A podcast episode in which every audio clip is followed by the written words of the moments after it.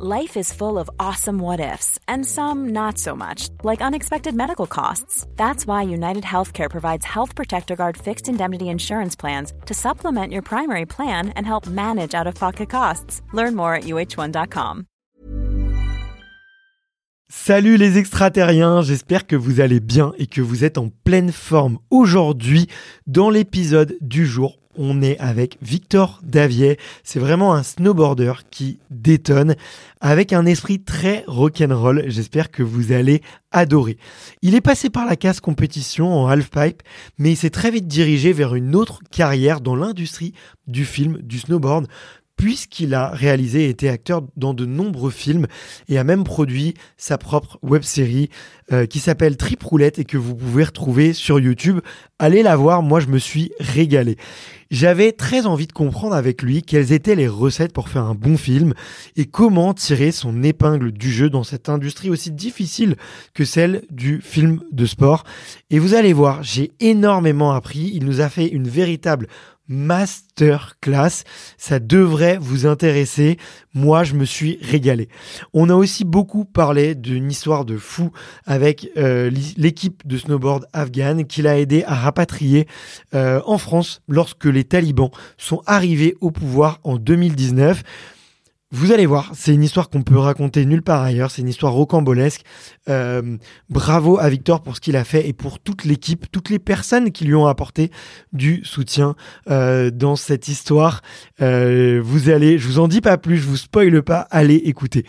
Et enfin, ben Victor, c'est vraiment un athlète qui a envie de transmettre et il a créé un événement qui cartonne, qui s'appelle les Safety Trade Days et en fait qui forme les riders à être en sécurité en haute montagne.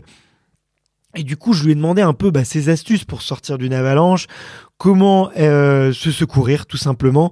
Donc, je ne sais pas si ça vous sera utile dans votre quotidien, moi sûrement pas, mais au moins on pourra faire le malin, les malins euh, lors de dîner et on pourra dire qu'on sait secourir des gens.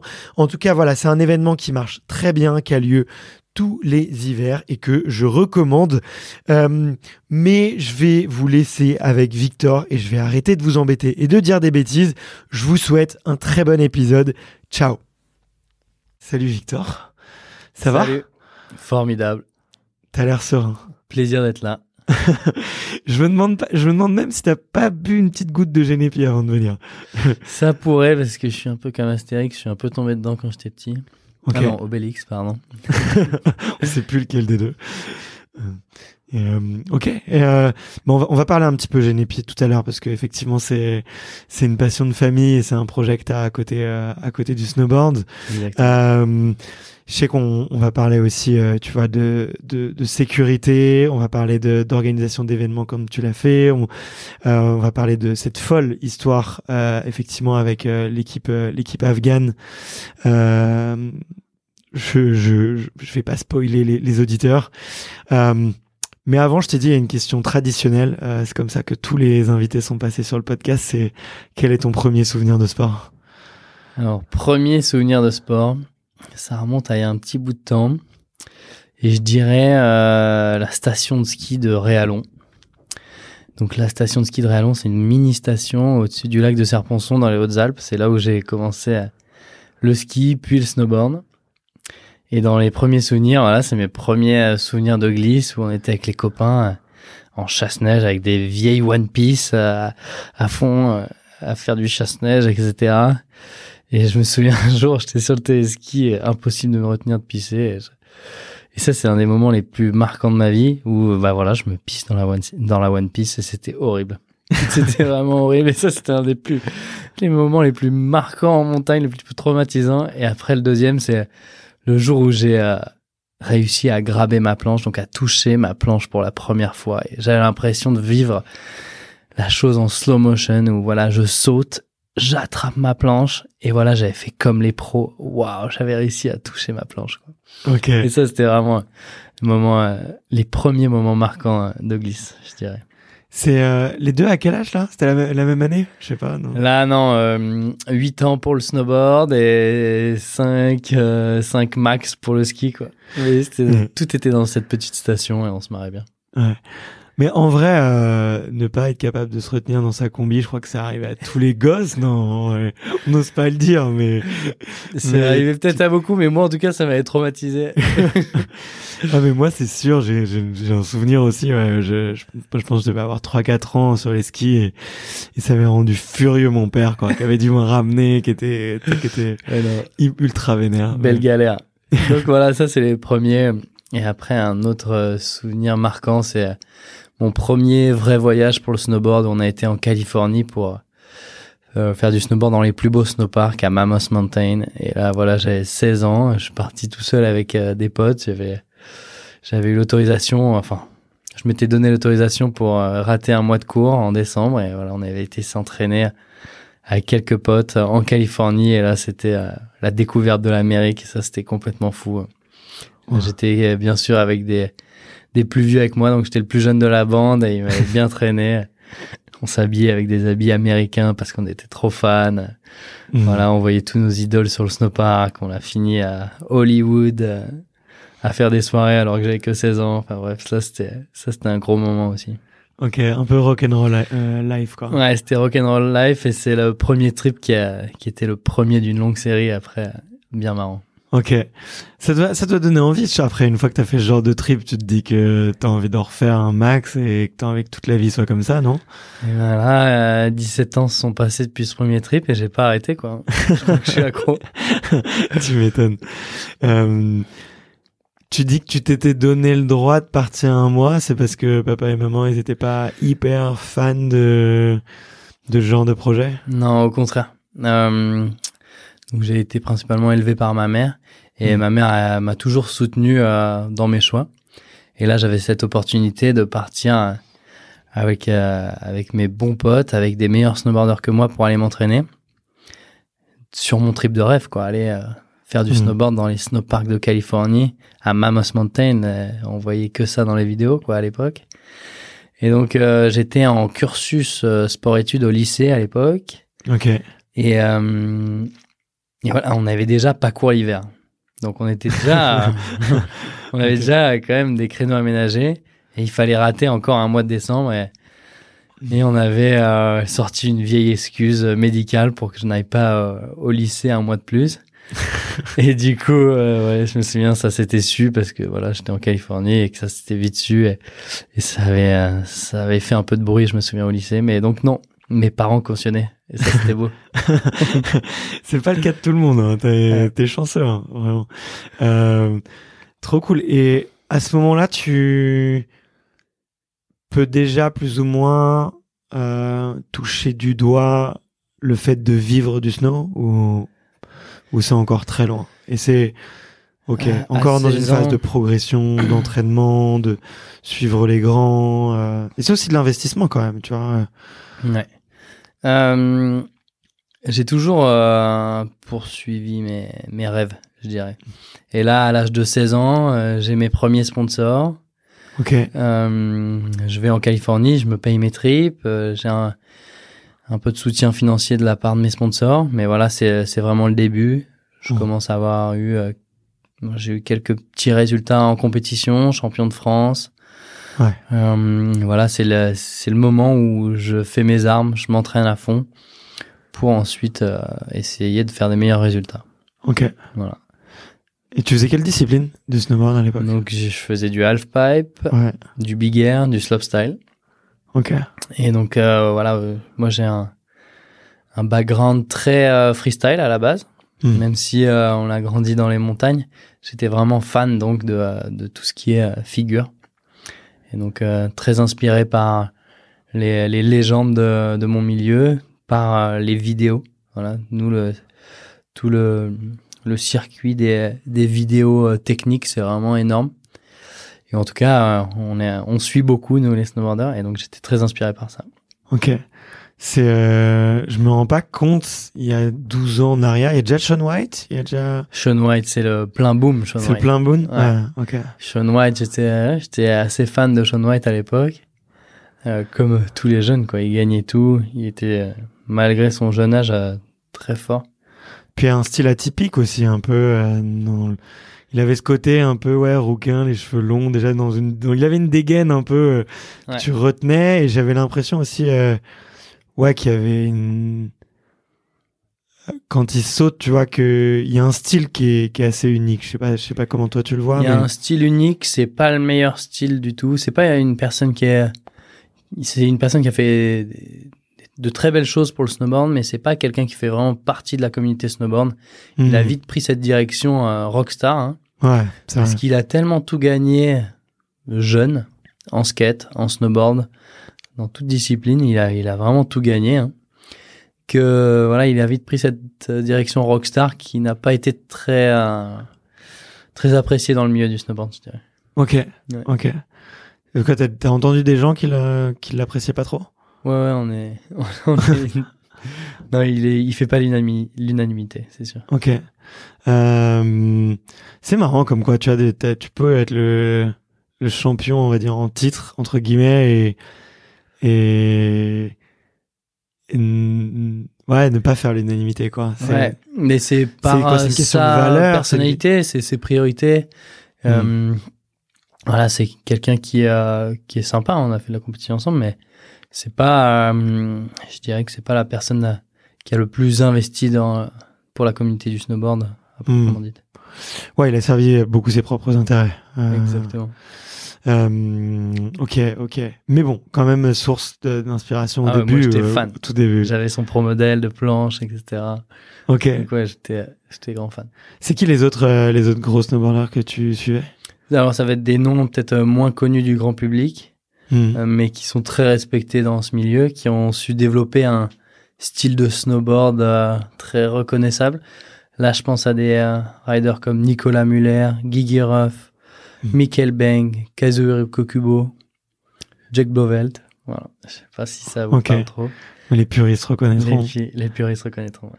Je mettrai les petits liens dans, dans la description de l'épisode pour ceux qui sont allés curieux de d'aller voir un peu le le, le style. Euh, et euh, donc ouais, ça nous replonge. Ouais, t'as 16-17 ans, tu peux quasiment vivre de. Enfin, t'es en tout cas tes premiers sponsors et tout.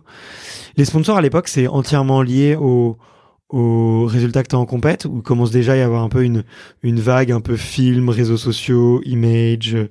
Maintenant, euh, maintenant j'ai plus l'impression que c'est ça euh, le, le plus Ouais. important, mais Au début, c'était très compétition et c'est comme ça que euh, on s'est fait on s'est fait repérer et que maintenant, c'est encore le cas. hein, on se f- les meilleurs euh, snowboarders se font repérer par la compétition, sauf exception par hmm. les réseaux sociaux désormais et la vidéo.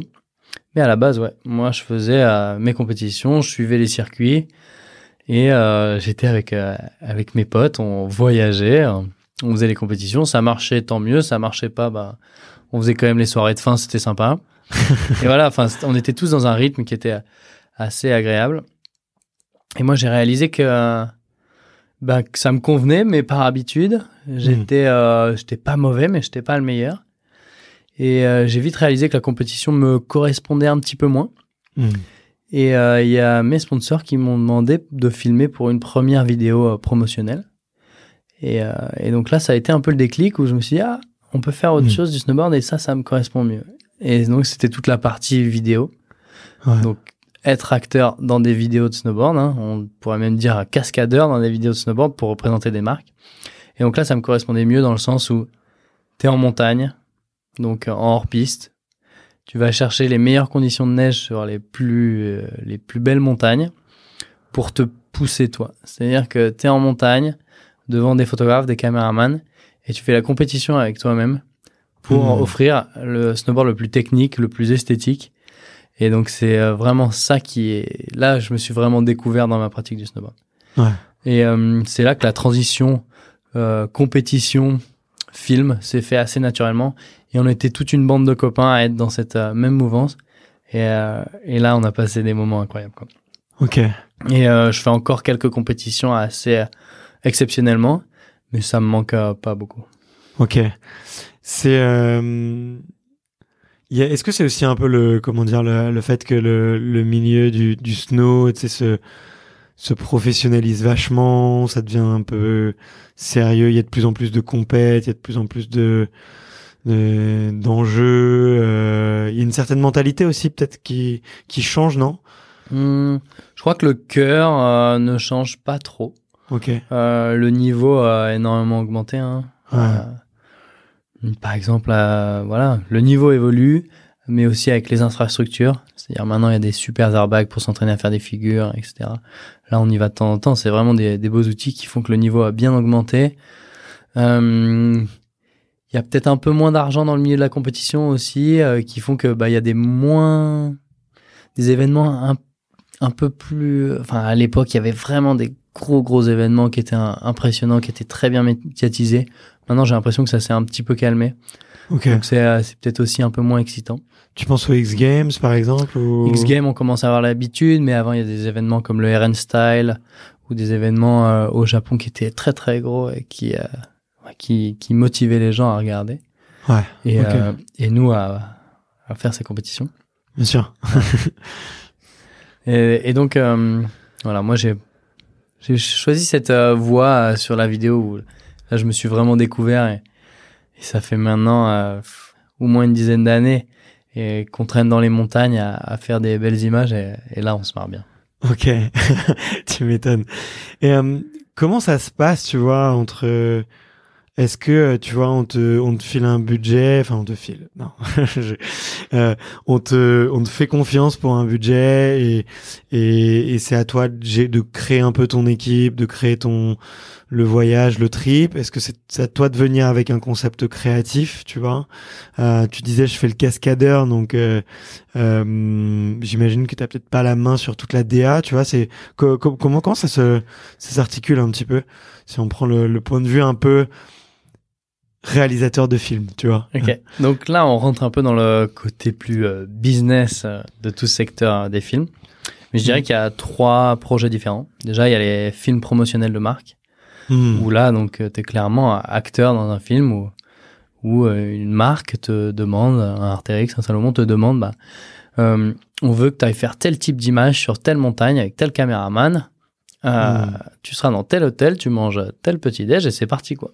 Ok. Donc, euh, c'est faut savoir que dans ce milieu, c'est que des gens super sympas et on est tous copains. Ouais. Il n'y a, y a- y a pas vraiment de mauvaises personnes à, à ma connaissance. Je suis peut-être un peu naïf, mais en tout cas, euh, moi, j'ai que des copains dans ce milieu. Donc voilà. Euh, là, on n'a pas grand-chose à faire en tant que, en tant que, que snowboarder, mis à part euh, montrer son snowboard au meilleur niveau. Et du coup là, c'est pas toi qui choisis de l'équipe, mais t'es encadré, t'es accompagné. là, on est euh, accompagné. Ok. Ensuite, il y a les, proj- les productions de vidéos privées, Hmm. où là, il y a des grosses productions euh, privées de films qui, qui ont une grosse renommée. Hmm. Des films comme euh, Absinthe, Transworld, Ok. Ouais. euh, Pirate, Almofilm. Voilà. Ça, c'est des productions privées où les marques payent pour que tu apparaisses dans ces films. Et là, Hmm. pareil, c'est quand même la production qui encadre euh, ces films. Voilà, donc euh, là, c'est normalement, c'est plutôt des films techniques où on filme toute l'année pour un concentré de 3 minutes d'image où on présente son meilleur snowboard et ça s'appelle des vidéoparts. Et ça, c'est très respecté dans le milieu bah, du skate, euh, du snowboard, c'est un peu les, les mêmes codes. Et ensuite, qu'il y a les- le troisième projet qui est maintenant de plus en plus courant, où les athlètes sont mais, désormais des, des couteaux suisses Hmm. et sont amenés à faire leur propre projet.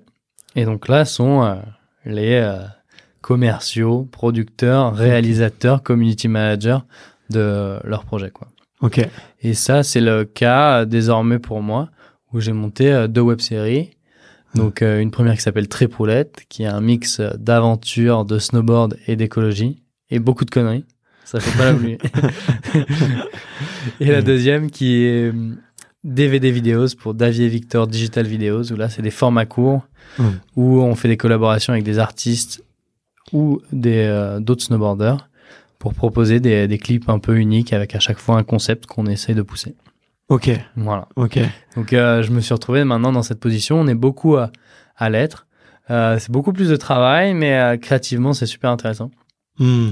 Et Ouais, c'est les projets Et que tu maîtrises, quoi. c'est euh, vraiment à chaque fois toute une petite entreprise. Hein. Voilà, il faut, faut savoir faire tout quoi. Ok. Euh, et du coup, j'imagine que ouais, ça, ça te nécessite ouais, d'apprendre beaucoup d'autres co- compétences, d'être un peu plus à risque aussi, mais peut-être que du coup, tu as plus de liberté en échange de, de ça. Plus de liberté, mais plus de travail. Ouais. Voilà. Ok. Donc, euh, moi, je sais que j'aime bien cette position. Voilà, de maîtriser son contenu, c'est quand même agréable. Et surtout, voilà, j'ai la chance, en tout cas, d'avoir des partenaires qui me, qui me laissent un peu carte blanche sur ce que je, ce que j'ai envie de faire. Donc, c'est génial. Quoi. Ok. Et donc là, ouais, c'est toi qui viens avec tes concepts, avec euh, potentiellement un budget de, de ce que tu aimerais faire pour euh, réaliser ce concept-là. Et euh, c'est eux qui financent, quoi. Exactement. Et est-ce que... euh, dernière question sur le sujet, parce que ça, bon, je pourrais te poser des questions pendant des heures, parce que ça me passionne, vu que là, nous, on, on est en train de monter euh, une vraiment une agence de production vidéo, tu vois. Alors, on est plus, euh, tu vois, euh, effectivement, côté... euh, euh, exécutant, on va dire, un peu des marques et des sponsors. Mais euh, est-ce qu'il y a une... les festivals du film, tu vois, il y en a beaucoup, ils sont hyper importants pour vous. Mm. Euh, euh, c'est quoi C'est de la visibilité, ça, ou ça peut être aussi un, ça peut être par, ça fait partie intégrante du modèle économique, tu vois, de d'être présent euh, sur ces festi- enfin, sur ces grands festivals de films? Euh, ils sont super importants. C'est euh, Mm. ces moments-là où euh, la communauté, les pratiquants se rassemblent. Et c'est clairement à ce moment-là où on Mm. montre nos films. Ok. Donc, euh, donc c'est à chaque fois un bon moment et c'est un plaisir d'échanger avec les gens et euh, de montrer ce qu'on a réalisé. Ok. Donc, euh, c'est euh, selon moi super important. Et c'est un peu euh, les seuls moments où on sort de nos montagnes euh, aussi pour voilà côtoyer, tournée. se monde. côtoyer les gens. voilà, boire le génépique qu'on a fait en montagne. Mm. Voilà, il faut bien écouler les stocks quoi. en tout cas, ça doit être, ouais, ça doit être de bonnes fêtes, ça, j'en, ça, j'en doute pas. Euh, mais ouais, du coup, c'est surtout un moment pour euh, montrer les films et c'est pour les diffuser et pour être là, quoi. Euh, et c'est compliqué d'être dans ces festivals de films? Ça dépend les festivals. Il faut savoir que voilà, il y a différents types de festivals. Il faut correspondre au, au style du festival. Hmm. Euh, il faut être dans les temps des rendus. Euh, voilà, il y a, y a- Et après, il faut être dans les petits papiers, je pense. ouais. c'est souvent ok. comme ça aussi. Ok, ok, ouais. Ouais. Euh... Ok, hyper intéressant, hyper Mais intéressant. en général, si euh, tu fais un, un film magnifique euh, et que tu as un bon teaser, euh, il y a normalement pas mal de résultats et les gens sont intéressés pour voir le film. Quoi. Ouais, bien sûr. Et du coup, il se déplace et du Ouais. coup, euh, ok. Euh, ok, hyper intéressant, hyper intéressant. Euh, merci de partager tout ça. Ouais, c'est pas, c'est vrai pas que si évident, tu C'est vois. vrai que c'est pas évident. Mais il faut savoir que dans le snowboard, il y a vraiment deux secteurs. Le secteur de la compétition Ouais, et le secteur des films. artistique. ouais. Et euh, le secteur de tout ce qui est euh, film, technique, est presque plus respecté que tout le secteur compétition. Et il y a énormément de compétiteurs qui ne souhaitent que de faire la, que de transvaser vers, vers le film. Et souvent, euh, les meilleurs snowboarders sortent de la compétition et euh, ils ont le bagage technique et vont euh, vers les films. Ok, Et tout le monde est quand même vraiment influencé par, par ces films qui font partie de la culture, qui définissent euh, et qui influent sur les styles de chacun. ok. Il faut savoir que euh, le style dans le skate, le surf, le snowboard, tous ces sports euh, de, de planche, c'est quelque chose qui définit chaque, chaque rider, chaque athlète. Hmm. Et je vois ça un peu comme un tableau. Chacun a ses tableaux voilà, préférés qui l'attirent. Euh, ah ben, on n'aura sûrement pas les mêmes, les, les, mêmes, euh, les mêmes choix de rider parce que tout simplement, on voit ça comme un tableau. Ah bah moi, je préfère le bleu, je préfère euh, telle illustration. Voilà, donc je vois ça vraiment comme ça. Chacun a ses riders favoris. Hmm. Ouais, c'est les sources d'inspiration pour les plus jeunes ou pour les, les riders hein, euh, encore en progression. Et Ouais. ok, ok. Et, euh, et imaginons, je suis un gamin de 18 ans, là, je suis dans le snowboard compétition, et je te dis, euh, écoute, euh, Victor, j'ai envie de passer côté film et tout. Euh, ce serait quoi le conseil que tu me donnerais pour euh, faire cette espèce de transition que toi t'as réussi euh, par les un peu par les opportunités si je comprends bien Ouais. Hum, mais pour bien faire cette transition qu'est-ce que qu'est-ce que tu me recommanderais? Euh, Fais-le avec passion fait du snowboard, euh, constitue une équipe. Hmm. Je pense qu'actuellement, avec les réseaux sociaux, tout le monde est, seul dans son coin à développer son image. Je pense que la force d'une équipe est bien plus euh, importante. Nous, c'est ce qu'on avait à l'époque. Et je trouve que c'est ce qui manque euh, aujourd'hui. Hmm. Et, euh, et donc voilà, je pense que la force d'une équipe, se rassembler, se filmer, euh, constituer voilà tout un petit une petite équipe de prod derrière une équipe de snowboarders, c'est c'est assez intéressant et progresser ensemble. Hmm. Euh, parce que si tu fais les choses dans ton coin, déjà tu vas tu vas avoir besoin de beaucoup de budget pour euh, payer un filmeur, un monteur. Et alors que si c'est dilué par 10, une bande de 10 copains, je pense que ça passe beaucoup mieux et ça a une plus grosse force. Ok. Euh, Mais surtout, la passion. Ouais, bien sûr. Bah, et j'imagine que les dix copains, ils raillent de tous, quoi. Ah bah oui, c'est- ça c'est le but. Hein. Mais Ouais. euh, voilà, se rassembler, je pense que c'est, ce serait la force pour, euh, pour un jeune de 18 ans qui commencerait. Ok. Ouais, s'entourer et avoir des, Ouais. des gens avec qui euh, commencer à Et bosser. après, il en faut quand même un professionnel dans la bande qui vende le projet. Euh, C'est toi? Moi, ça pourrait être moi. Ok, ok. Euh, qui vendent le projet aux marques et, et qui, voilà, rassemble un petit budget pour, pour faire un premier film. Hmm. Et après, voilà, la maîtrise, je pense, des réseaux sociaux. À l'âge de 18 ans, on l'a directement, donc euh, Maintenant. pas ouais. besoin d'apprendre ça. Ouais, ouais, c'est sûr. Ok. Euh, hyper intéressant. Et il y, a- il y a qui euh, Il faut qui Enfin, il faut quelles compétences dans une dans une équipe? J'imagine il faut un cadreur, t'as un monteur, t'as. En général, euh, voilà, il faut un, un bon caméraman. Il faut savoir que être un caméraman euh, en hors-piste, en snowboard, c'est Hmm. quand même des sacrées missions. Ouais. T'as un sac énorme avec moi, un c'est ça, moi, j'ai l'impression- énorme. J'ai l'impression que tu- les gars. euh, Tu prends des risques. Euh, nos caméramans, on les amène dans des missions euh, pas possibles. Quoi. Donc, faut être quand même accroché pour. Faut avoir un copain filmeur accroché. Quoi. Ok. Et, et souvent, ils le font quelques années. Après, ils demandent aussi un, un bon chèque. Quoi. hein. Ouais, bien sûr. Mais J'imagine que c'est une super compétence. Ouais. Mais Ouais. ouais, il faut quand même être, être en forme pour, pour être, et avoir quelques compétences en snowboard ou en ski pour être filmeur, filmeur comme ça. Et ensuite, idéalement, il est monteur. Mhm. Donc euh, voilà, il ferait euh, le film. Parce que c'est toujours plus simple quand euh, le monteur sait, connaît ses images. Quoi. Ouais, bien sûr. Voilà. Et après, on est souvent entouré de photographes aussi. Ok. Voilà.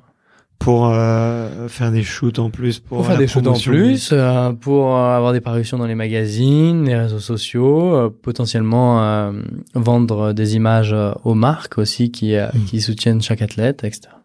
Ok. Ouais, donc euh, il y a, y a pas besoin d'être 10 000, mais il faut être très bon. Ouais. Dans ce que tu faut- fais. Ouais, faut- ouais c'est c'est vrai que c'est une- là tu m'en parles, je réalise que c'est vraiment une petite industrie à part. Moi, j'ai vraiment le nez dedans, donc euh, voilà. Mais là, de répondre à ta question, c'est vrai que c'est une industrie un peu euh, un peu euh, déconnectée, je dirais, par rapport à certains Hmm. autres sports. Voilà, on est on est à fond dans dans notre petit nos petites productions. Tu dirais comme qu'il y a, ça que ça fonctionne, quoi. tu dirais qu'il y a combien de de gars ou de femmes, tu vois, qui sont aujourd'hui capables euh, de de bosser sur un pro- sur un projet méga ambitieux que tu peux avoir? Déjà, euh, combien en vivent en France euh, du snowboard? Euh, Dans les compétiteurs, allez, ils ont tous fait de la vidéo, hein, les compétiteurs. Mais on parle de Victor Delerue, Marion Herty. Allez, il nous reste plus ou moins deux compétiteurs Hmm. euh, à l'heure actuelle qui, euh, qui vivent du snowboard et qui font à la fois de la vidéo. Et après, on doit être euh, 7-8 à, à vivre donc de tout ce, tout ce côté vidéo. Ouais, donc ça et derrière, ok, donc ça fait ouais hyper. Et peu. sachant qu'en France, je pense que euh, on est sur une belle génération. Voilà. Ouais. Donc, euh, on est sur une belle génération où et des on a tous des beaux profils, présentes et qui les marques sont présentes. Et, et donc, ça, ça, se- ça se passe bien pour nous. Quoi. Ouais. Et on est issus quasiment tous de la même bande de potes. en fait, c'est la mafia. Ils le disent mafia. pas. Ils se connaissent tous. Non, il y en Euh, a quelques-uns qui sont plus vieux, comme euh, Mathieu Crépel, Xavier Delerue. Hmm. Ouais. Ouais, de toute façon, vous êtes tous rencontrés sur le circuit, en fait. C'est comme ça que, quand même que ça se passe, non? C'est un petit milieu euh, Hum. et assez sympa. Donc, euh, sur chaque événement, on se croise en général. Et quand est-ce qu'on fait la bringue? La bringue? La bringue, sachant qu'on traîne en montagne, euh, on peut pas la faire euh, quotidiennement. Ça, c'est Hmm. l'époque des snowboarders vraiment trash. C'est plus vraiment comme ça. fini. Ouais, Ou en tout cas, tu le fais une fois, tu as vite compris la, la douloureuse le lendemain. Quoi. bien sûr. Donc non, il y a quand même vraiment des, des beaux événements euh, festifs, mais ça reste euh, des, euh, des exceptions. C'est-à-dire qu'on va être en montagne pendant de longs mois. Par contre, quand on se rassemble tous autour d'un bar, là, ça explose. Et voilà, je dirais que c'est c'est rare, mais ça, ça explose bien. Ok. En Ok. tout cas, on se marre bien. Euh, ouais, j'imagine, j'imagine, ça donne envie. Euh, j'étais avec, euh, j'étais avec Kevin Roland il y a pas très longtemps, mais je pense que c'était pas le plus gros bringueur, tu vois, côté ski. Euh, il, Il est, il est bon déconneur. hein. il, ouais, il déconne, il, dé- il déconne bien. Ça, c'est sûr qu'il a la vanne facile, et je pense, euh, il, il se cache bien, mais. Euh, mais euh, je sais pas, je l'imagine pas debout sur le bar, Hein, pas encore. vais, j'ai demandé, hein, j'essaie de lui tirer les verres Il a arrêté mais- la compétition. là, il se découvre une nouvelle carrière, peut-être. Ouais, il fait de l'apnée. hein. Il fait de l'apnée d'ailleurs. Euh, et On se euh, connaît bien. mais euh, mais ouais ouais et puis lui ouais effectivement il a fait aussi euh, full euh, cette transition euh, un peu comme euh, comme tu l'as l'as décrit. Euh, J'ai envie que tu me parles de cette rencontre avec euh, euh, l'équipe afghane. Ouais. Donc, euh, ça va, ça, s'embraye bien parce que du coup, j'ai fait euh, 10 ans de films de snowboard, principalement techniques, principalement avec des, des productions privées où voilà, chaque année, je devais montrer mon meilleur snowboard. Et euh, une année, on me propose de partir au Pakistan avec une association qui s'appelle Zom Connection, montée par des guides euh, de Chamonix, dont Pika Eric, qui est une légende du freeride de Chamonix, que je connaissais pas très bien. Il me dit voilà, Victor, euh, on cherche un snowboarder euh, pour venir avec nous au Pakistan pour enseigner le snowboard sur place. Le but de l'asso, c'est de récolter un maximum de matériel de sport Mhm. d'hiver, de l'envoyer au Pakistan et le distribuer euh, localement et de former les jeunes euh, au ski, au snowboard, au hockey, euh, etc. Ok. Au ski de fond. Déjà Il un projet culotté quand même. Je me dis, bah écoute, euh, je vous connais pas trop, mais bon, sacré luron de partir avec des, des guides, des alpinistes aussi. Parce qu'on était avec euh, Elias Milleriou, Mathieu Ménadier. Voilà, une sacrée bande. Mm. Et euh, je, je les connaissais pas. Je me dis, allez, trip différent, allons-y gaiement.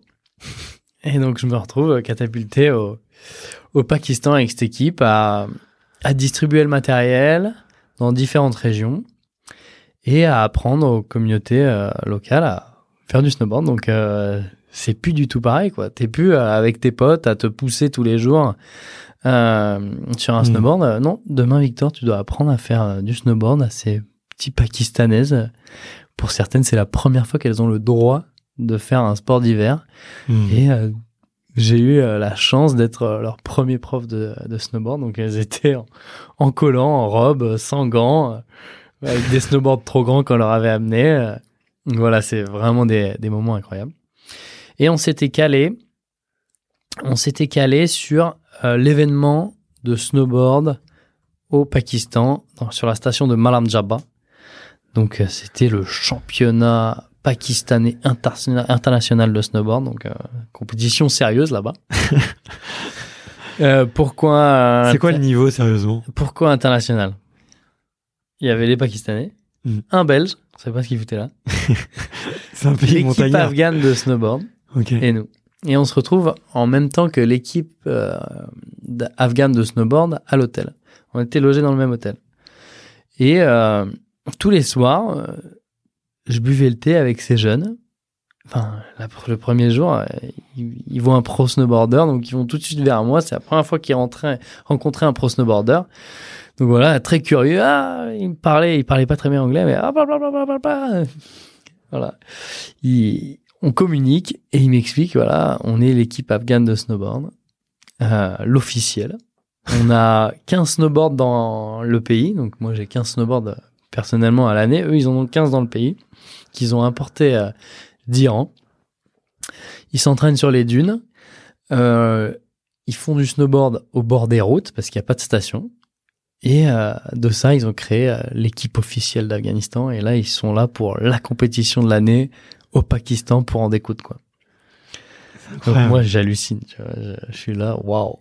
Et les mecs, plein d'espoir, des jeunes de, à l'époque, 18 ans, à fond. Il y avait plusieurs femmes. Voilà, et tous vraiment plein d'espoir, super sympa, curieux. Et euh, voilà, curieux. Et moi, j'ai l'impression d'être Sean White. euh, ouais. j'ai l'impression d'être Sean White euh, au Semnose au-dessus d'Annecy. Enfin, tu vois, c'était euh, c'était complètement fou. Dès que je faisais la petite figure, une petite figure euh, pour moi, tout de suite, c'était waouh, incroyable, etc. Donc c'était c'était vraiment un, un bon moment et on, on tisse des liens sur cette semaine. Vraiment, on, on s'entend bien. Au point que le dernier soir, il me demande de leur faire une, une petite conférence sur comment progresser en snowboard. Voilà, qu'ils aient mon avis sur euh, comment organiser le team, euh, leurs entraînements, etc. Donc voilà, on prend un temps de, de discussion qui était sympa, on prend une photo et je leur dis voilà, c'est pas la c'est pas la dernière fois qu'on se voit.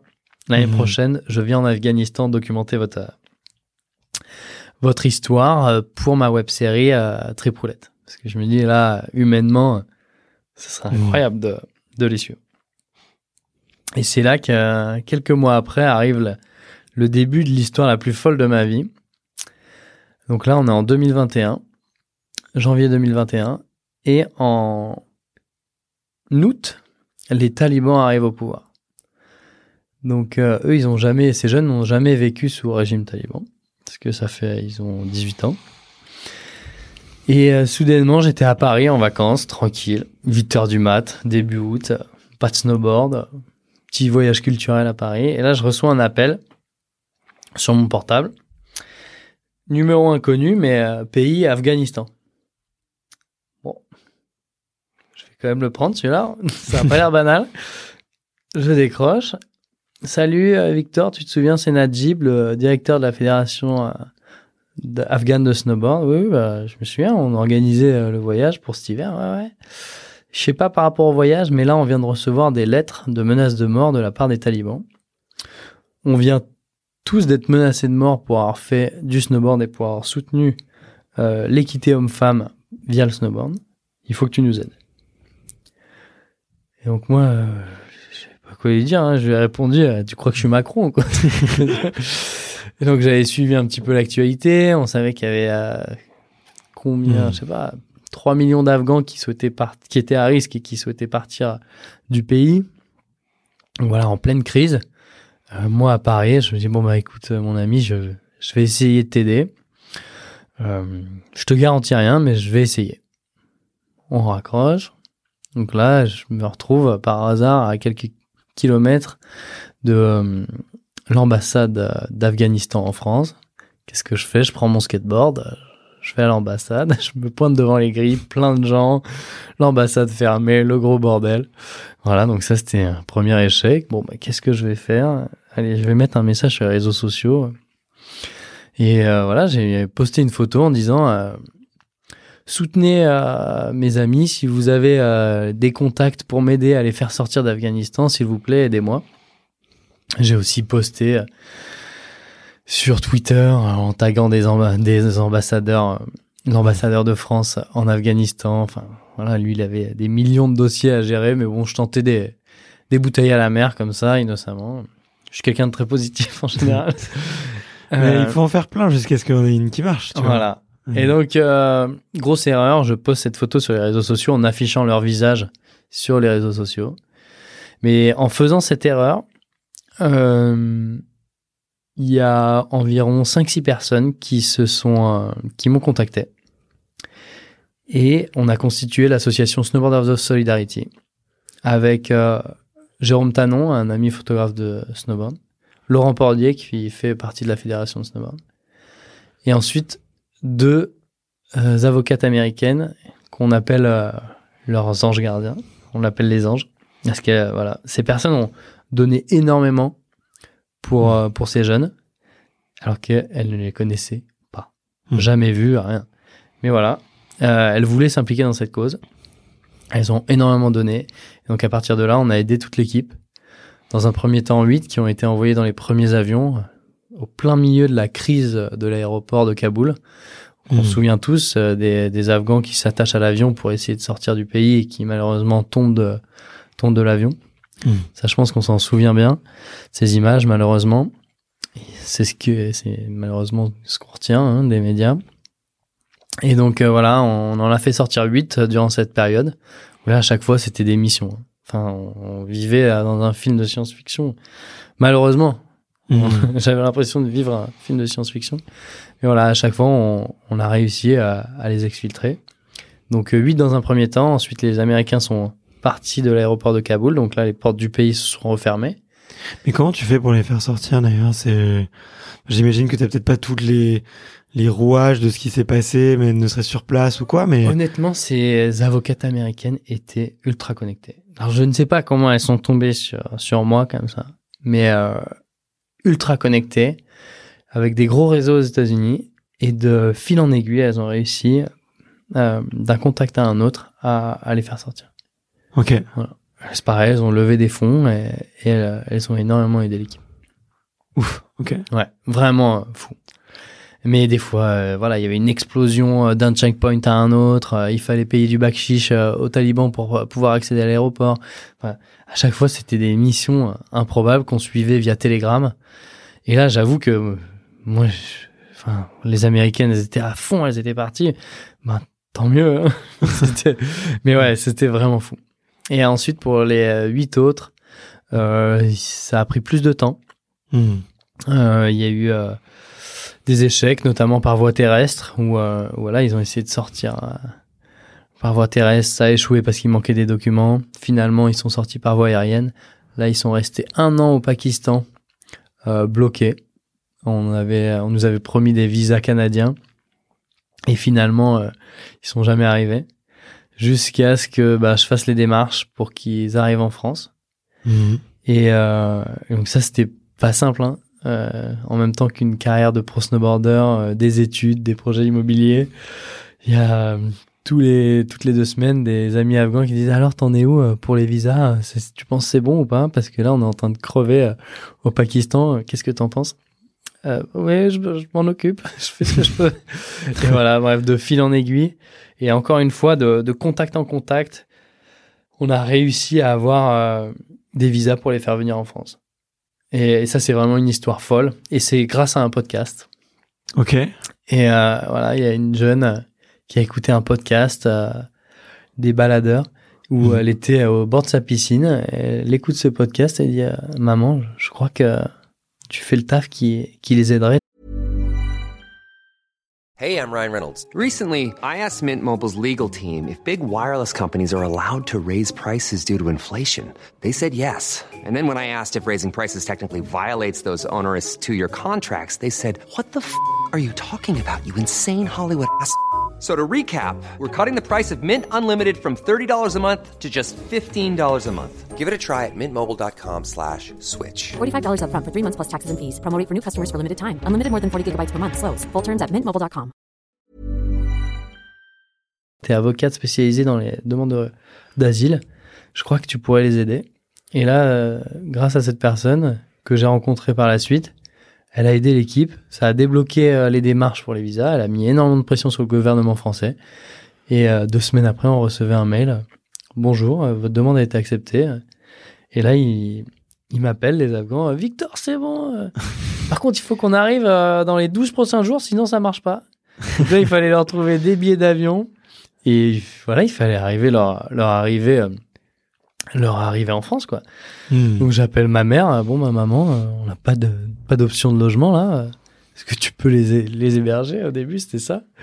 Et on a passé un super enfin un moment euh, incroyable dans le sens où on a été les chercher avec le van de de ma famille, un van de 9 places et voilà, Annecy Paris en van pour aller les chercher à l'aéroport de Paris. Et je dirais les portes de leur nouvelle vie se sont Mhm. ouvertes. Et, et là, c'était le début de leur nouvelle vie, de leur intégration.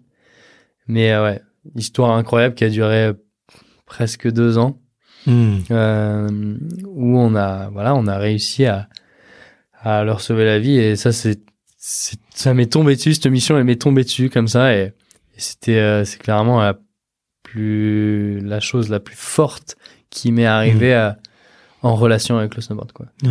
Et, euh, et là, on pourrait en parler pendant des heures hein, parce que cette histoire, elle est folle. Je la fais vraiment en condensé. Mais, euh, mais ouais, histoire super intense qui m'a pris euh, beaucoup de temps, beaucoup de cœur. Ouais. Et, euh, et qui, par miracle, s'est soldé par une victoire. Ouais.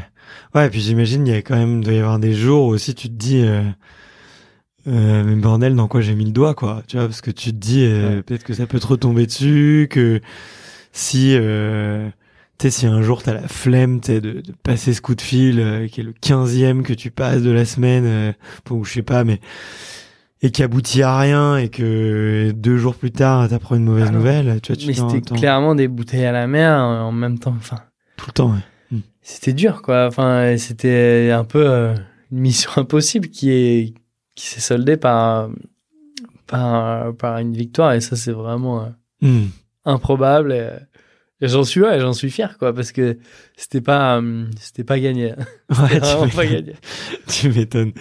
Et, euh, et ils sont où là aujourd'hui? Ils... Donc il faut sont- savoir que euh, c'est des jeunes de qui ont maintenant 20 ans. Ils ont ils sont tout quittés hein, derrière eux. C'est-à-dire qu'ils ont plus de famille, Ouais. plus d'amis, plus d'études, pas d'argent. Et donc euh, ils ont recommencé leur leur vie en France. Là maintenant, ils ont ils apprennent le français déjà. Il y en a Mm. quelques-uns qui sont euh, pas loin d'être bilingues et ça fait plaisir. Ils sont en, en un an, ils ont appris le français. C'est comme si on te demandait d'a- d'apprendre le perse demain euh, d'urgence. Bon courage. ça serait chaud.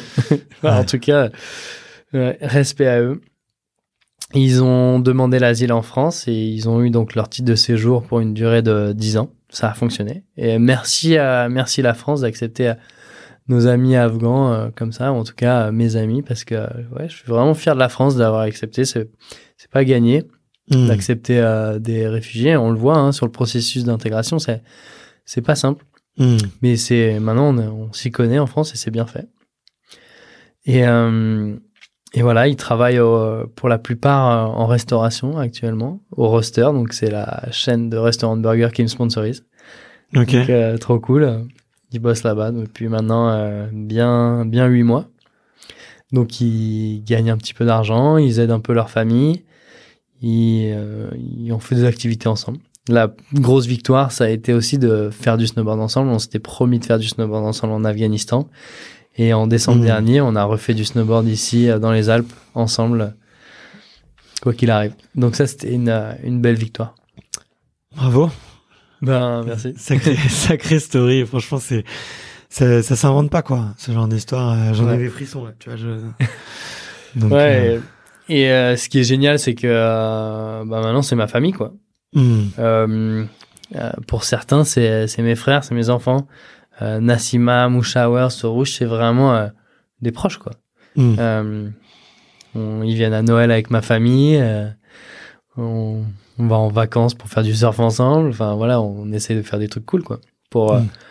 pour les intégrer du mieux qu'on le peut et leur offrir un peu de, de joie dans cette vie qui est où pour eux, si on leur offert la plus belle vie, mais à la fois, quand ils regardent derrière et leur famille qui galère, c'est dur. Donc euh, voilà, c'est Ouais. c'est des situations qui sont qui sont pas simples, quoi. Ouais, ouais. Ouais, puis j'imagine qu'ils doivent aussi se sentir coupables un peu d'avoir mis euh, probablement leur famille aussi en difficulté, parce que tu sais, souvent dans les dans les dans les dictatures euh, très violentes comme ça, t'as aussi euh, bah, c'est- si si le si le fiston il a fait une connerie, euh, bah les parents euh, ils allaient être sanctionnés, les grands-parents allaient être san- sanctionnés aussi. Et, Et Et- il y a un moment où c'était vraiment délicat sur les réseaux sociaux, où on se posait énormément de questions. Euh, Ils nous ont dit, euh, voilà, c'était à eux de juger. À partir du moment où ils ont pris la décision de sortir du pays et d'aller au Pakistan, ils savaient que voilà, ils mettaient un- potentiellement leur famille à risque, mais ils mettaient surtout un- une croix sur leur passé, quoi. Hmm. Ok, ouais. Donc là, à moins d'un changement de régime politique, euh, comptent. Et c'est ça qui est dur, c'est que euh, à moins qu'un pays ou plusieurs pays occidentaux se remettent sur la cause afghane, voilà, ça a été fait, hein, les Américains, ils ont beaucoup donné, ben ça changera pas quoi. Et euh, les conditions sont de plus en plus dures, euh, notamment pour les femmes. Et, euh, et donc c'est c'est assez triste de le voir via nos amis que voilà, au Mm. pays, euh, au pays ils galèrent, donc euh, voilà, ils aident comme ils le peuvent euh, leur famille à distance. Qu'est-ce qui t'a le plus plu euh, dans cette culture? Tu vois, moi j'ai eu un. Enfin, l'Afghanistan, je trouve que c'est un pays où dont on parle très mal ou dont on a une très mauvaise, tu vois, euh, éduque. Enfin, on a un très mauvais savoir, je pense, euh, sur sur le pays. Et moi, mon premier choc, je me souviens, c'est- je pense, que je devais avoir 20 ans. Je prenais l'avion euh, pour aller en Asie et à un moment. Euh, euh, je regarde par la fenêtre et je me dis mais waouh c'est quoi ce pays trop beau quoi. Tu sais t'es dans l'avion il y a pas un seul nuage. T'es à, t'es à plusieurs milliers de mètres au-dessus du sol mais tu te dis waouh c'est incroyable ce pays comment il est beau. Euh, vu du ciel quoi. Et, euh, et du coup je regarde sur le petit écran de bord et là je vois euh, ouais vous êtes au-dessus de l'Afghanistan. Je me dis non c'est pas possible. M'a jamais montré ça moi à la télé. Et ça a été ce premier euh, ça ça a été le premier électrochoc tu vois de me dire ok euh, il y a énormément de neige, il y a des montagnes qui sont sublimes, c'est des espèces de déserts euh, euh, d'une beauté que nous on connaît pas, tu vois, Mhm. et complètement différent de ce qu'on de, de ouais de, de ce, ce qu'on connaît. Et du coup après je me suis vachement euh, informé sur cette euh, sur cette culture et euh, et je voulais te demander toi c'est quoi le qu'est-ce qui t'a plu toi ou qu'est-ce qui t'a étonné tiens dans cette dans cette culture et qui t'a agréablement surpris? Dans cette culture. Dans cette culture, je sais pas trop, mais dans ces jeunes, Mhm. c'est c'est leur cœur et leur leur passion quoi. Vraiment ils leur- ils avaient les yeux qui pétillaient euh, avec leur projet de skate, de snowboard et ils avaient vraiment un grand cœur, tous euh, plein Mhm. d'espoir pour développer leur leur sport. Et ça c'était vraiment vraiment beau à voir. Hum, L'Afghanistan, euh, j'avais prévu d'y aller et de visiter, donc euh, j'aurais bien aimé en apprendre plus. Et, euh, très bon cuisinier. en tout cas, ils nous font des bons plats. Ok, ils cuisinent super bien. Ok. Mais du coup, si on veut aller goûter leur burger, là, c'est où? C'est sur. Annecy.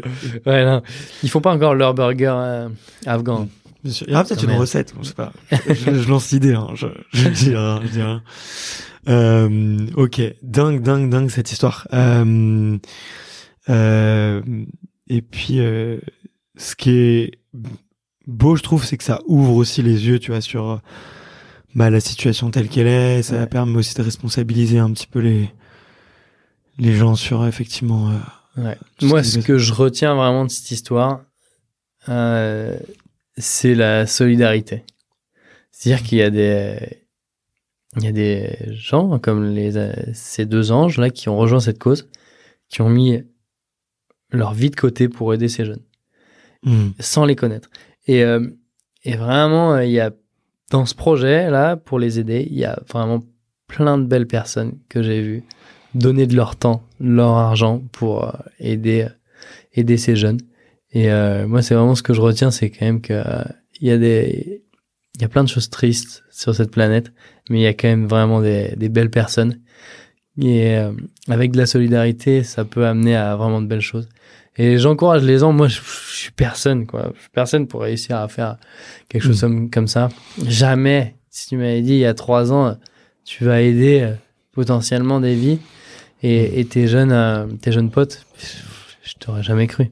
Mais voilà, avec un peu d'huile de coude, quelques contacts, euh, ça peut marcher. Donc euh, voilà, pour les écouteurs, euh, Hmm. c'est- N'hésitez pas à vous insérer dans, dans des causes qui vous tiennent à cœur pour, pour essayer au moins ça, ça vaut le détour parce que moi ça a clairement euh, changé ma vie quoi. Qu'est-ce que ça a changé dans ta vie? Euh, vraiment mon ouverture euh, Hmm. vers l'autre, euh, la vision, euh, la vision de l'entraide, la solidarité, hum, ma vision aussi de l'intégration euh, des réfugiés. Je pense que ça c'est un, un thème un peu plus politique, mais Hmm. c'est pas si simple, euh, c'est pas tout rose. Euh, Bien sûr. Voilà, d'intégrer quelqu'un dans son pays, il y a quand même pas mal d'étapes et, et pour le faire en quantité, je pense que c'est pas simple. Il faut vraiment passer par de la qualité. Ouais. Ouais, puis un- il y a beaucoup de messages aussi erronés sur euh, justement sur l'immigration. Euh, Moi, j'ai un copain qui a monté une, une boîte euh, qui s'appelle Each One et qui accompagne, tu vois, des, des réfugiés politiques ou des demandeurs d'asile et en gros à s'insérer, tu vois, à se former. et en gros, lui, ce qu'il me disait, c'est que on, quand on entend réfugiés politiques ou demandeurs d'asile, on s'attend souvent à des gens qui sont sous-diplômés ou qui n'ont pas fait d'études. Et en fait, euh, bah, typiquement dans les pays comme l'Afghanistan, euh, c'est les c'est les élites qui sont chassées le plus vite possible. Et donc souvent, ce sont euh, des médecins, euh, euh, des, des gens qui bossent dans les institutions politiques, des avocats, des des gens des gens lettrés en fait, tu vois, des gens érudits et et euh, et en fait, il suffit faut Enfin, on, on, tu vois, on, on, on se rend pas compte quoi que ça peut ça peut toucher Ouais. tout le monde quoi. C'est pas parce que tu fais un bac plus 5 à l'autre bout du monde que Et moi, c'est ce qui m'a touché, c'est que euh, ces jeunes, ils étaient euh, snowboarders comme moi et passionnés par le Ouais. snowboard. Eux, ils risquaient leur vie à faire du snowboard et c'était vraiment des des avant-gardistes dans leur pays, notamment pour les femmes. Elles étaient euh, révolutionnaires dans leur pays. Une, une fille comme Nassima, euh, elle faisait du running, elle faisait de l'art, du snowboard, et elle était à risque pour ses euh, pour ses passions quoi. ouais. Et, euh, et c'est c'est pour rejoindre ton sujet, c'est que eux, le plateau du jeu, il s'est retourné alors que tout allait très bien et qu'ils vivaient à l'occidental. Ils avaient Ouais. des moyens, ils étaient cultivés, ils avaient des potes, des passions, et du jour au lendemain, le plateau s'est retourné et ils étaient en galère. Ouais. Et ils sont encore en galère. Et ça, c'est c'est triste qu'en 2023, pour, euh, pour certaines personnes, ça se passe comme ça. Ouais, bien sûr, bien sûr. Euh, c'est vrai que c'est chaud. Euh, Et donc euh, voilà, le but maintenant avec Snowboarders Solidarity, c'est de leur apporter du fun et notamment par le snowboard. Et donc, et donc voilà, on va on fait un maximum d'activités ensemble, on rigole et, ok, et, et on espère que ça leur apporte un peu de sourire. En tout cas, il y a des sourires déjà. ok. Est-ce que du coup tu les invites à ton ton deuxième événement, enfin ton deuxième succès, on va dire, j'ai envie de l'appeler comme ça, euh, pour les Safety Shred Day, tu vois Est-ce que c'est ça vaut le coup de les inviter et de leur faire de leur montrer ça? Ouais. Alors euh, l'édition euh, 2022, on on avait récolté des fonds pour les aider. Hmm, Et édition 2023, ils étaient bénévoles au Safety Shred Days. Ok, Voilà. Donc tous, ils sont euh, venus aider et se former au Safety Shred Days. Trop bien. Voilà. Et pour 2024, qu'est-ce qu'il y avait prévu? Alors, il y en a quelques-uns qui reviennent en tant que bénévoles et d'autres qui seront là en tant que participants, simplement. Trop cool. Voilà. Euh, Mais, incroyable. mais l'année dernière, c'était marrant, on avait organisé les... euh, donc, on fait une course à la fin de l'événement et on avait donc organisé les championnats afghans de snowboard 2023 à la Rosière. c'est trop bien. Ouais, ouais. Euh, Non, on rigole bien en montagne. Ouais, ouais. c'est des histoires qui s'en Voilà, pour, euh, pour ceux qui nous écoutent, les Safety Shred Days, donc c'est des événements euh, de formation au secours en montagne. Donc on se forme à la gestion des risques et au secours en avalanche. Pourquoi t'as créé ça? Est-ce que c'est un besoin Ça part d'une histoire personnelle? Donc moi, ça fait maintenant euh, plus de 20 ans que je traîne dans les montagnes. Et donc euh, au début, comme vous le savez, donc euh, je suis parti des Alpes du Sud euh, sans trop de formation. hein. je faisais de la poudreuse comme tout le monde. Mm. Euh, voilà, parce que c'est trop bon. hein. On est tous des accros à, à cette neige poudreuse. Et, et voilà, durant ma carrière, j'ai eu quand même pas mal de pépins dans des avalanches. Euh, notamment en 2014. Première fois que je vais en Alaska, donc sur un shooting pro avec Absinthe Film, donc euh, la production euh, légendaire, notamment en Alaska. Et lors de ma toute première descente, toute première descente, alors que ça faisait 10 jours qu'on était bloqué dans le mauvais temps, hop, il fait beau, je me retrouve en haut de la montagne. Et là, c'est l'heure d'y aller, hop, je fais trois virages, et toute la face craque.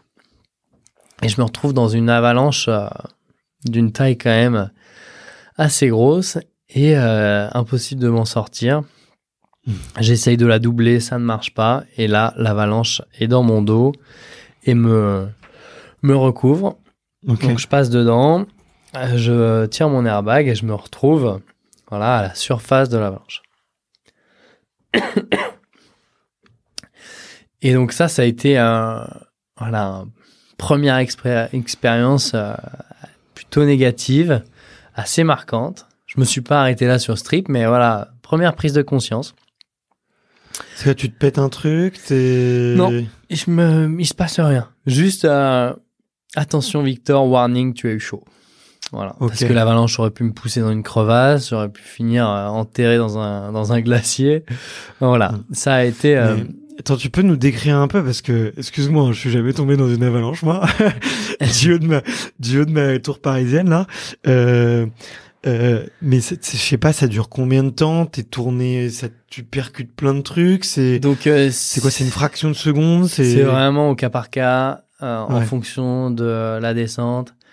Euh, savoir si euh, il y a des cailloux, de la glace, des arbres euh, Hmm. sur la trajectoire de l'avalanche. Hein, c'est parce que c'est pas toi qui choisis la trajectoire.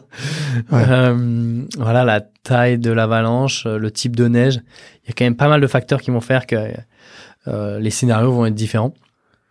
Moi, c'était une avalanche de neige euh, très poudreuse Hmm. donc qui peut potentiellement euh, t'étouffer, mais qui va pas te, te broyer, je dirais. Hmm.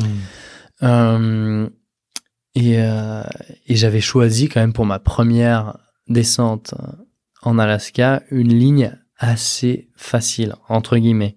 Hmm. Voilà. Euh, donc assez dégagée. Donc je m'en sors pas trop mal. Mais juste, c'est quand même traumatisant de se retrouver dans une grosse avalanche. Et je sais pas si on pourra montrer les vidéos de l'avalanche, mais c'est quand même assez, euh, assez gros, assez marquant, quoi. C'est quoi, c'est 10 secondes, 15 secondes où tu te fais brinque-baller dans tous les sens ou- Là, ça doit être 6-7 secondes, mais c'est c'est bien assez. Hein. Ouais, ouais, j'imagine. Et, euh, et par chance, euh, donc maintenant on a des systèmes airbags, donc des coussins d'air qu'on qu'on déclenche c'est à toi de le déclencher. à la surface de l'avalanche. Ouais. Donc là, je l'ai déclenché, j'ai réussi à rester à la surface. Potentiellement, ça m'a aidé à rester à la surface. Et, et je m'en sors euh, bien. Donc ça, c'est première, Waouh. première péripétie avalanche. Waouh. Deuxième péripétie, euh, deuxième péripétie avalanche. Je me retrouve à Haines en Alaska, donc le même spot, avec euh, une autre équipe de tournage. Et là, euh, moi, je me reprends une petite avalanche dessus. Donc, euh, donc euh, deuxième petit warning, mais surtout, il y a un ami à moi qui se fait prendre dans une avalanche. Et il faut savoir que là, je parle d'avalanche comme ça, mais on est quand même très encadré. C'est-à-dire qu'on est formé, on est avec des guides de haute montagne, avec des hélicoptères sur place. On fait pas ça n'importe comment. Ouais. Mais quand On même, vous prévient avant le matin, vous êtes briefé de. on, on est tous briefés, mais on est là pour euh, prendre des risques. hein. C'est-à-dire qu'on est là pour pousser notre niveau en montagne. On est conscient des risques, mais, euh, mais voilà, on sait que à partir du moment où tu montes dans l'hélico et que tu vas pousser ton niveau dans des, dans des montagnes comme l'Alaska, bah il y a, y a des conséquences potentielles. Voilà, un petit rappel. Et bref, il y a un ami qui, sans faire euh, d'erreur, s'est retrouvé dans une avalanche euh, assez grosse. Et quand je dis sans faire d'erreur, c'est qu'il était euh, à la sortie de l'hélicoptère en train de prendre son sac et le poids de l'hélicoptère a appuyé sur de la neige, enfin sur une espèce de corniche qui était invisible et il est tombé de, enfin il a l'hélicoptère a déclenché l'avalanche et lui il avait même pas sa planche au pied, il est tombé dans l'avalanche. Donc vraiment un accident un peu tout con alors qu'ils avaient fait déjà la rotation plusieurs fois. C'était vraiment euh, imprévisible. Hmm. Et donc là, par contre, lui, il se retrouve euh, sous l'avalanche, euh, à 1m50 de profond. Donc là, on est 10 snowboarders formés parce qu'on partageait entre guillemets le même hélicoptère et sur deux montagnes euh, différentes. Donc on a tous été appelés au même endroit. Et là, ça a été euh, beaucoup plus chaud. On était 10 pro snowboarders formés, des guides, un hélico sur place et on l'a sorti en 5-6 minutes de la neige. Et là, c'est un ami euh, du Team Salomon avec qui j'avais passé tout l'été. Et là, de voir son pote euh, violet, inconscient, à la limite euh, de, de perdre la vie, ça c'est un moment où je me suis dit, waouh, Mm. là on était dans les meilleures conditions pour l'aider. Il avait fait aucune connerie. Là, c'est chaud. Euh, Mm. Vraiment. Et là, lui, c'est un gros gaillard, il s'en est bien sorti, mais euh, on serait. Tout le monde ne serait pas sorti de ce scénario euh, sain et sauf. Et donc, suite à ça, là, ça. Là, j'ai commencé un peu à méditer, quoi. Ouais, tu Et là, je me suis dit, waouh, s'il arrive la même avalanche euh, n'importe où dans les Alpes, j'ai pas l'impression que euh, on sache bien utiliser le matériel, ou en tout cas que mes potes euh, qui ne sont pas pros sachent bien utiliser le matériel, ou qu'ils aient le matériel. Et donc là, je me tu suis te dit, rends compte dans l'équipe qui était avec toi que peut-être t'étais pas le plus compétent et que Non. nous, on les était bien. Américains qui étaient là étaient Nous, on plus. Non, non, nous, on était bien. Mais euh, là, j'ai vu qu'il fallait être bien plus exigeant et Mm. bien plus formé. Mm. Et là, on était dans les meilleures conditions. C'est-à-dire qu'on était tous formés, on était tous au top. Et Mm. là, c'était euh, vraiment, on n'était pas loin de la correctionnelle. Et donc, c'est à partir de là où je me suis dit, waouh, s'il arrive la même avalanche dans les Alpes, et il y en a des avalanches dans les Alpes, et il y a tous les scénarios pour que ça se produise, il va y avoir des pépins dans notre communauté. Mm. Euh, freeride, hein. je parle ski, snowboard. Donc c'est là que euh, Robin des Bois est arrivé, je dirais. et, euh, j'ai- le bonnet pour mettre l'autre casquette. et donc euh, c'est là que j'ai été voir mes sponsors et je leur ai dit, euh, voilà, on va aller, euh, on va faire un événement où on va se rassembler pour se former. Vous me donnez une petite enveloppe et on va organiser ça. Et c'est de là qu'est qu'est née la première édition des Safety Shred Days via cette idée, euh, ce besoin qu'on avait. C'est-à-dire qu'il il existe et il existait des formations de secours en avalanche, mais pas adaptées à notre cible, jeune, freeride, un peu à la cool. Hmm. C'était surtout fait pour les personnes qui font du ski de rando, un peu plus âgées, qui ont un peu plus de budget. Et là, le but, c'était de proposer, euh, et c'est de proposer des formations pour tous. Ski, snowboard, dans la bonne ambiance, donc adapté aux jeunes, et surtout un tarif euh, abordable pour tous les budgets. Ok. Et donc, c'est un peu là qu'on en est arrivé à, à faire les Safety Shot Days. Et donc, maintenant, c'est le rassemblement annuel de, de tous les freeriders. Et on fait trois éditions cette année. Donc, une dans les Pyrénées en collaboration avec mon pote Mathieu Crépel. Ok. Euh, une à la Rosière, euh, donc ça c'est en mon nom. Mhm. Et euh, une avec Mathieu Cher à Thuon en Suisse. En Suisse. Ok. Voilà. Et- Et donc euh, maintenant on forme euh, ouais, au moins 400 personnes chaque année, des, des, des jeunes de 8 ans et des pros. Voilà, Mhm. donc c'est pour vraiment tous les niveaux, tous ceux qui veulent se mettre au hors-piste, dans le but de, de ne jamais déclencher une avalanche. Et s'il y a une avalanche, de savoir comment euh, secourir ses potes. Quoi. Ok. Est-ce que tu peux nous faire là en 3-4 minutes, genre une espèce de mini masterclass?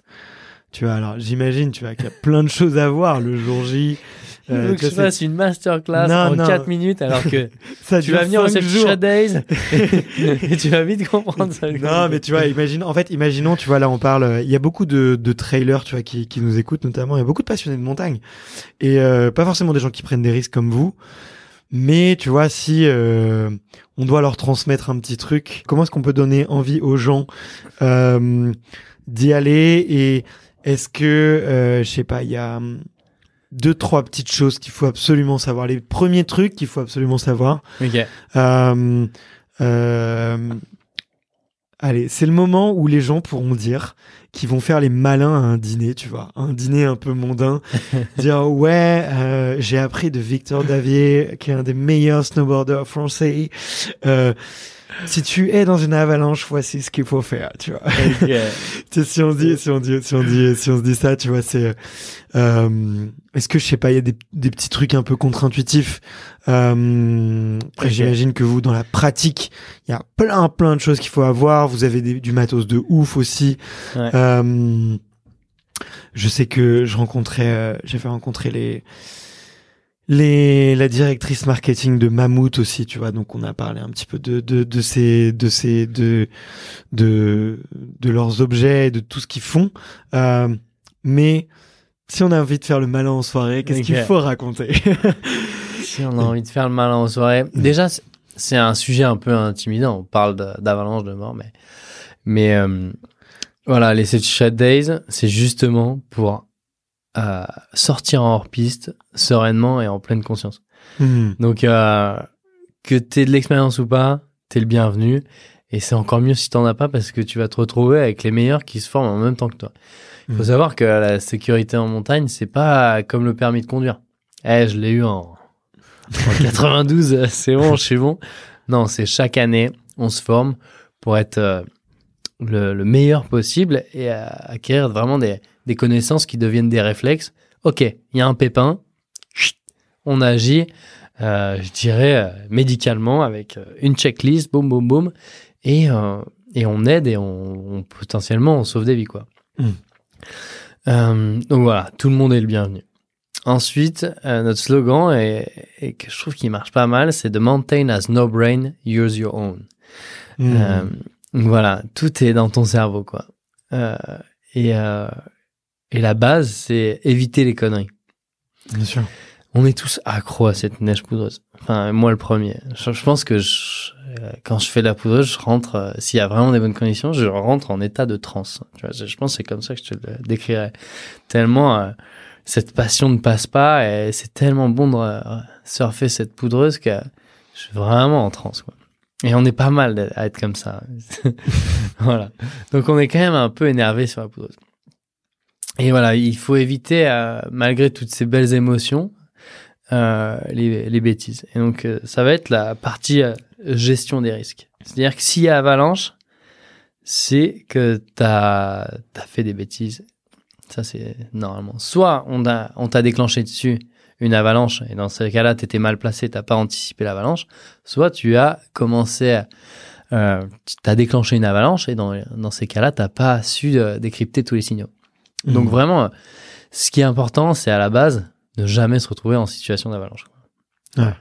Et donc ça, c'est, je pense, c'est la première partie où on apprend donc euh, comment euh, se déclenche une avalanche, quels sont les signaux pour les repérer, et ensuite euh, quel est le matos à avoir aussi quoi. Donc voilà, sur les petits tips, là, je dirais faire attention à l'inclinaison de la pente. C'est-à-dire qu'en dessous de 30 degrés, une avalanche ne se déclenche pas. Ok. Ensuite, euh, Je serai le malin dès ce soir. ensuite voilà, savoir repérer les signaux météo, Euh, la neige fraîche, le vent, la température. Ça, c'est, ça va vraiment influencer sur euh, sur les avalanches. S'il fait chaud, moi j'avais entendu ça, c'est quoi Une après-midi où il fait très chaud, il a neigé la veille, euh, ça peut du coup avoir, il peut y avoir un écart de température entre la couche profonde et la couche de surface et, et ça peut faciliter. euh, vraiment pareil pour le vent. Si euh, Mhm. voilà, la neige a été déplacée par le vent, ça fait des plaques à vent, etc. Les plaques à vent qui sont euh, les avalanches les plus euh, meurtrières et les plus courantes. Ok. Voilà. Donc, euh, on apprend déjà tout ça. Et ensuite, euh, que ce soit toi qui est donc chez une avalanche, ton pote ou quelqu'un qui passe dans le coin, hop, une personne a fait une connerie, avalanche. Et des fois, les signaux sont, sont, euh, sont délicats à, à voir. Hmm. C'est-à-dire que un surfeur de grosses vagues, il va à Nazaré, il sait qu'il va prendre des risques et qu'il y a une avalanche d'eau euh, qui, qui va s'apprêter à surfer. En snowboard ou en ski, euh, les avalanches, tu ne les vois pas. C'est-à-dire que c'est dans le motoneigeux, c'est invisible. Et donc, il faut Hmm. apprendre à décrypter ces signaux, à faire des tests aussi du motoneigeux pour, euh, pour voilà, ne pas se retrouver en situation d'avalanche. Et là, il y a quand même une grosse différence, euh, par exemple, avec le surf, c'est que, euh, voilà, un free surfer qui fait du, du surf de gros, il, il voit son avalanche. Nous, on la voit pas forcément, quoi. Ouais. Et euh, si on se retrouve en situation d'avalanche, ce qu'il faut faire, ça c'est tout un processus. Euh, D'une, euh, donner l'alerte. Voilà. On a la chance d'avoir des bons euh, secours dans les Alpes. Donc, t'appelles le 112. Hop. Tu sonnes l'alerte. Ensuite, savoir rechercher avec son DVA. Donc, DVA, c'est nos systèmes, donc des petits boîtiers qui sont des détecteurs de victimes en avalanche. Hmm. C'est super simple. Euh, les enfants de 6 ans au Safety Shredded, ils savent l'utiliser, donc euh, tu peux le faire. non, maintenant, c'est vraiment à, à la pointe de la technologie. Donc, savoir chercher avec ces appareils, trouver euh, le point le plus proche. Ensuite, donc, on apprend à sonder. Mhm. Donc, on a des euh, longs bâtons télescopiques où on, voilà, on va essayer sous le manteau neigeux de, de détecter la victime, de savoir où elle se trouve. Donc, ça, pareil, il y a des techniques. Ensuite, pelleter. Pelleter, euh, d'expérience, ça paraît tout, tout con. hein. T'as trouvé ton, ton, ton pote avec ton DVA, tu sais qu'il est là à, à 1m50. 1m50, c'est rien, mais selon la neige, c'est très, très profond. Ok. Et, euh, et là, par exemple, l'expérience en Alaska, on était, euh, on a la fois que je racontais, on avait vraiment chaud. Il était à 1m50 de profond. On a mis 6 minutes à aller à son visage. Et c'était énorme. Et encore, on, a- on était vraiment bon, quoi. Hmm. Et donc, euh, au-dessus de 15 minutes, euh, les chances de survie sont, sont très faibles, donc il faut aller vraiment vite. Ouais. Voilà. Hum, et ensuite, il faut savoir euh, prendre en charge la victime. Une fois qu'on qu'on l'a Mhm. découverte, voilà, prendre en charge la victime. Parce que de quoi elle souffre C'est ouais, d'étouffement, de froid, de. Hypothermie, euh, étouffement, et après, euh, il y a des lésions en fonction euh, Ouais. de l'avalanche. quoi.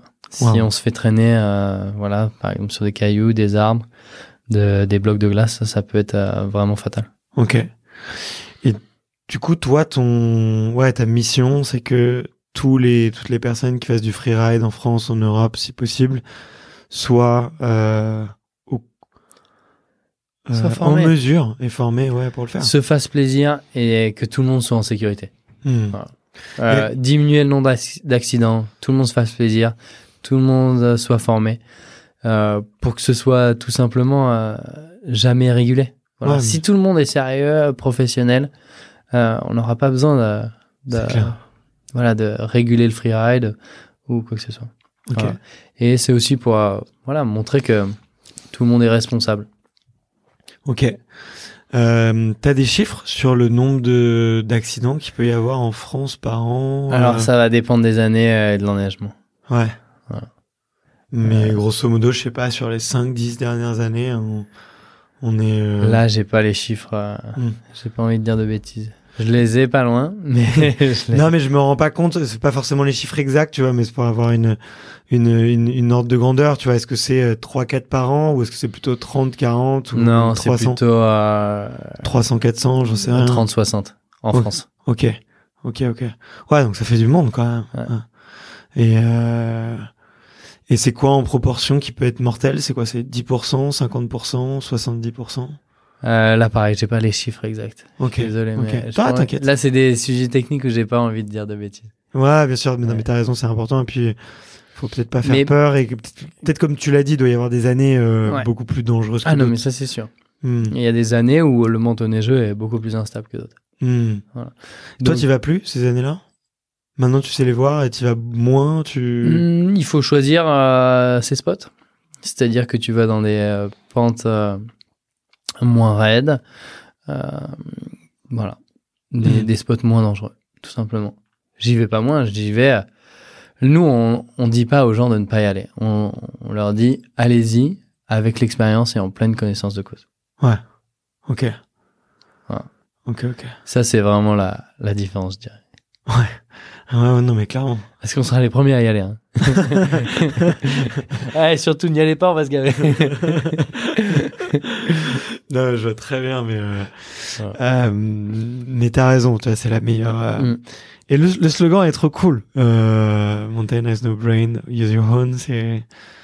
Ouais. T'as complètement raison. Et, euh, et on passe des super moments. Moi, je fais, euh, voilà, j'organise ces événements bénévolement qui, qui prennent un peu d'ampleur, mais, euh, mais voilà, on se marre bien, quoi. On se rassemble tous. euh, le but, c'est de célébrer le début de la, de la saison avec un petit peu d'intelligence.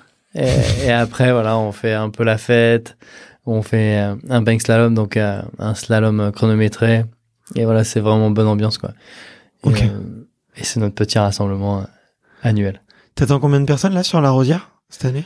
Sur la Rosière, on attend environ 250 personnes. Trop cool. Ouais, trop cool. Voilà.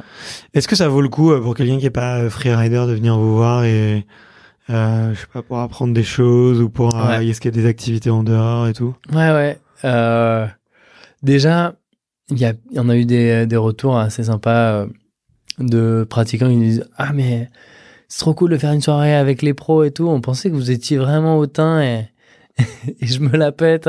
En fait, vous êtes cool. et donc, euh, voilà, c'est tout le monde est mélangé, tout le monde est au même niveau. euh, et, et donc, on se marre bien. Il va y avoir des initiations de ski de rando, de splitboard si on n'a pas envie de faire le, le slalom le dimanche. Euh, il y a une conférence où voilà, tout le monde apprend sur les mêmes bancs de l'école, des présentations de films de, de freeride des athlètes qui sont là. Donc euh, Mm. voilà, tout- on a tout un petit programme qui, est, qui va être sympa. On a même un match de hockey où les pro riders affrontent l'équipe de la Rosière, l'équipe officielle de la Rosière. Et ça, c'est un, gros show à chaque fois. Parce que nous, il y en a pas beaucoup qui savent patiner, c'est n'importe quoi. Ok. Tu vois tous les pro riders à terre qui essayent de jouer au hockey, c'est toujours assez drôle. J'imagine. J'espère que tu seras là pour venir jouer au hockey. Normalement, normalement, ça devrait, ça devrait être bon. Il faut que je regarde là sur un, un, un contrat que, que j'ai, mais euh, mais sinon tu peux compter sur moi. Franchement, on pourrait me marrer euh, euh, et Quand tu apprendre parles des de choses. contrat, t'as peur de te faire briser ou? Non, non, non. pour euh, Je sais que tu parlais de contrat d'assurance. euh, généralement, les gens ont pas envie de jouer au hockey euh, sur glace contre moi. Tu vois, je je sais pas très bien patiner, mais d'instinct. euh, si tu veux, je peux organiser un match de rugby sur glace. Euh, là, euh, ça me va bien aussi, tu vois. Euh, Ok. Mais euh, moi, pour faire ce genre de de- d'activité et tout, je suis toujours hyper partant. Et en plus, si je peux euh, m'instruire, tu vois, apprendre des choses, euh, je suis je suis toujours à 2000%. Donc, euh, Trop bon. et, Bah, t'es le bienvenu. Bah écoute, euh, bon, on a bien fait le tour. Est-ce que tu as encore euh, juste euh, trois petites minutes pour euh, pour euh, me présenter un peu ton ton dernier film euh, Du coup, euh, Trip Roulette. Euh, je veux bien la, la genèse du projet parce que quand même, euh, ah, on est encore on est encore tombé dans le noir. Je crois que attends, mais sinon je vais mettre les spots comme ça on sera plus embêté. Mais je, je pense que ça doit être. Non, Tu détectes pas les ondes. Tes, Euh, tes, tes ondes proof.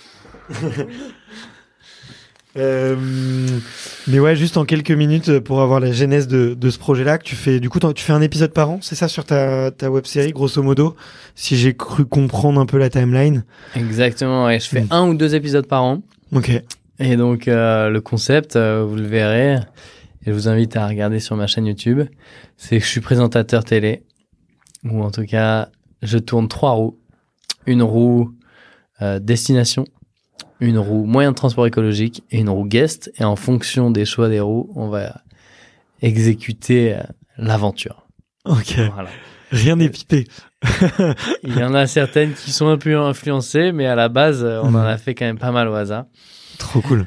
Euh, et donc voilà, ça c'est c'est le projet que j'ai depuis 4-5 ans, euh, Tripoulette. Et on se marre bien, ça nous amène à vraiment à, à nous retrouver dans des endroits pas banals. Pas banals, euh, avec euh, un challenge euh, de moyens de transport écologique qui rend euh, le voyage exceptionnel. C'est-à-dire que là, on a quand même été à bord d'une Citroën BX édition millésime jusqu'en Norvège, alors qu'elle roulait à l'huile de friture du roster, donc le restaurant de burger qui me sponsorise. Donc j'ai j'ai de l'huile illimitée, hein, ils ont 15 restaurants. donc, euh, et donc voilà, ça c'était euh, à bord, on était quatre, euh, quatre copains, donc euh, Mathieu Crépel, un photographe, un caméraman. On était, euh, on n'avait pas de place. Il n'y avait que de l'huile dans la voiture parce qu'on avait besoin de pas mal d'huile. Et donc Mm. voilà, ça c'était euh, c'était vraiment le gros trip délire qu'on a fait récemment, c'était ça. Et, et le film sort début décembre. Ok. Qu'on peut retrouver dans tous les festivals du film, ou est-ce qu'on pourra le retrouver sur ta chaîne YouTube euh, Ouais. On le retrouve sur ma chaîne YouTube dès début décembre. Et là, on fait des tournées à Lyon, Grenoble, Chamonix, Grésy. Donc euh, voilà, là, on a toute une petite tournée prévue. Bon bah écoute ça ça te donne envie. Euh, en plus c'est un film qui donne un peu faim, je t'avoue. Euh, vu qu'on parle de burgers euh, et, et, et- de frites, Euh, mais je trouve le concept, en tout cas je trouve le concept génial, tu vois, pour cette série, tu, tu vois, de, de laisser un peu la place euh, au destin, au hasard et euh, de tenter. Moi j'ai bien aimé l'épisode que vous avez fait au, au UK, quoi, y aller en vélo. euh, Ah ouais. ça c'est bien bien délire et vous êtes allé euh, rider du coup dans un, un on on dit quoi un plastic park? Un, Hum, un snowpark en plastique snowpark en plastique, ouais. Donc ouais, on a Mm. traversé tout le sud de l'Angleterre pour euh, l'épisode 5. Mhm. euh, à vélo, en gravel. Où ça, c'était génial. Voyager à vélo, j'ai adoré. Et pour euh, finalité du trip, snowboard à tout prix et faire du snowboard sur une colline en plastique avec un revêtement plastique. Ça, on n'avait jamais fait de snowboard sur, sur ce type de revêtement c'était assez fou. Ok euh, Eh ben écoute, c'est trop cool. J'encourage tous les, les auditeurs et les auditrices qui sont curieux à aller jeter un, un coup d'œil sur euh, sur ta chaîne YouTube. Je mettrai les liens. Euh, je crois que l'électricité et la lumière est contre nous, est en train de nous dire les gars, vous êtes trop bavards. Il est l'heure d'aller se coucher. En plus, il est 18 h pile poil. Euh, enfin, l'heure d'aller se coucher. Euh, l'heure de, de de de closer cette interview. Merci infiniment, euh, Victor. Bah, merci suis, à toi, merci pour l'invitation. Je me suis régalé, euh, c'est très très cool. Merci pour la discussion. Et euh, et puis comme on dit par chez moi, il y a que les montagnes qui se qui ne se recroisent pas. Donc je te dis, je te dis à très vite. Yes, à bientôt. Ciao ciao. Salut. Merci d'avoir écouté cet épisode jusqu'au bout. Si vous êtes encore là, c'est sûrement que l'épisode vous a plu. Donc n'hésitez pas à le faire savoir autour de vous et à vous abonner pour ne louper aucun épisode. J'ai mis tous les liens dans la description, donc n'hésitez pas à y jeter un coup d'œil. Et sinon, moi je vous dis à la semaine prochaine pour une prochaine interview. Ciao